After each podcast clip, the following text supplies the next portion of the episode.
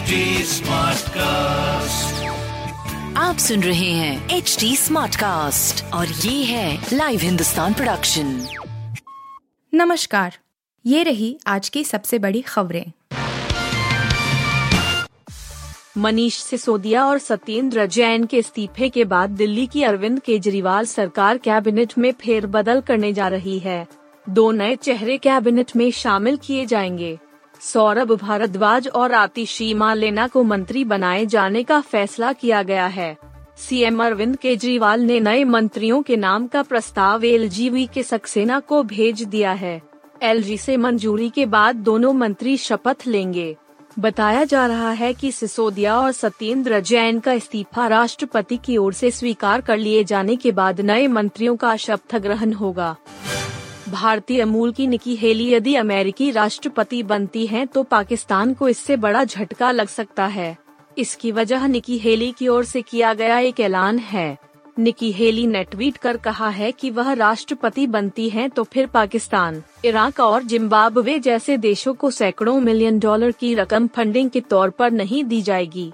उन्होंने कहा है कि एक मज़बूत अमेरिका दुनिया के लिए टीएम नहीं बनेगा। निकी हेली ने ट्वीट किया एक कमज़ोर अमेरिका बुरे लोगों को रकम देता है।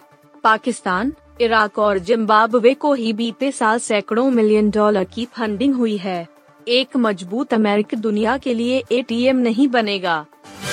प्रयागराज में उमेश पाल हत्याकांड में पूर्व सांसद अतीक अहमद के करीबियों पर कार्रवाई चल रही है। अतीक के करीबियों पर बुलडोजर चल रहा है। कसारी मसारी में ज़फ़र का मकान के ध्वस्तीकरण से पहले मकान से सामान निकाला जा रहा है। घर के आसपास रैपिड एक्शन फोर्स ने घेर रखा है। सामान्य लोगों की आवाजाही रोक दी गई है। कार्रवाई से पहले मोहल्ले की बिजली सप्लाई काटी गई। घर से दो गन मिलने की सूचना है। घर से तलवार भी बरामद की गई है।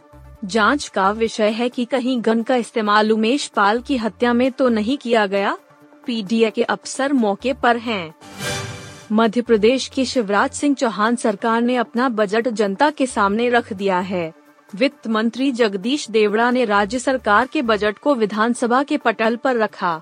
बजट पेश करते हुए वित्त मंत्री ने कहा कि मध्य प्रदेश देश का पहला चीता स्टेट बन गया है। इस बजट में एक लाख सरकारी नौकरी देने का बड़ा ऐलान किया गया है। इसके साथ ही सरकार ने साफ़ किया है कि राजधानी भोपाल में ग्लोबल स्किल पार्क भी खोले जाएँगे। वित्त मंत्री ने बताया कि रोज़गार के लिए 200 युवाओं को जापान भेजा जाएगा। दिल्ली के पूर्व उप मुख्यमंत्री मनीष सिसोदिया को शराब घोटाले के मामले में सीबीआई द्वारा गिरफ़्तार किए जाने पर भाजपा के वयोवृद्ध नेता शांता कुमार ने सवाल उठाए हैं।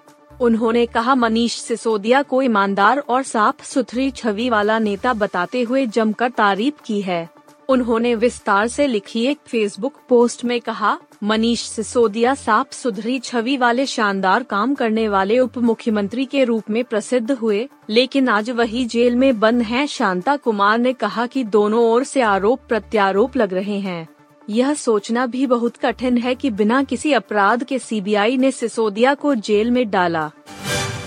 आप सुन रहे थे हिंदुस्तान का डेली न्यूज़ रैप, जो एच टी स्मार्ट कास्ट की एक बीटा संस्करण का हिस्सा है। आप हमें फेसबुक ट्विटर और इंस्टाग्राम पे एट एच टी या podcasts@hindustantimes.com पर ईमेल के द्वारा सुझाव दे सकते हैं।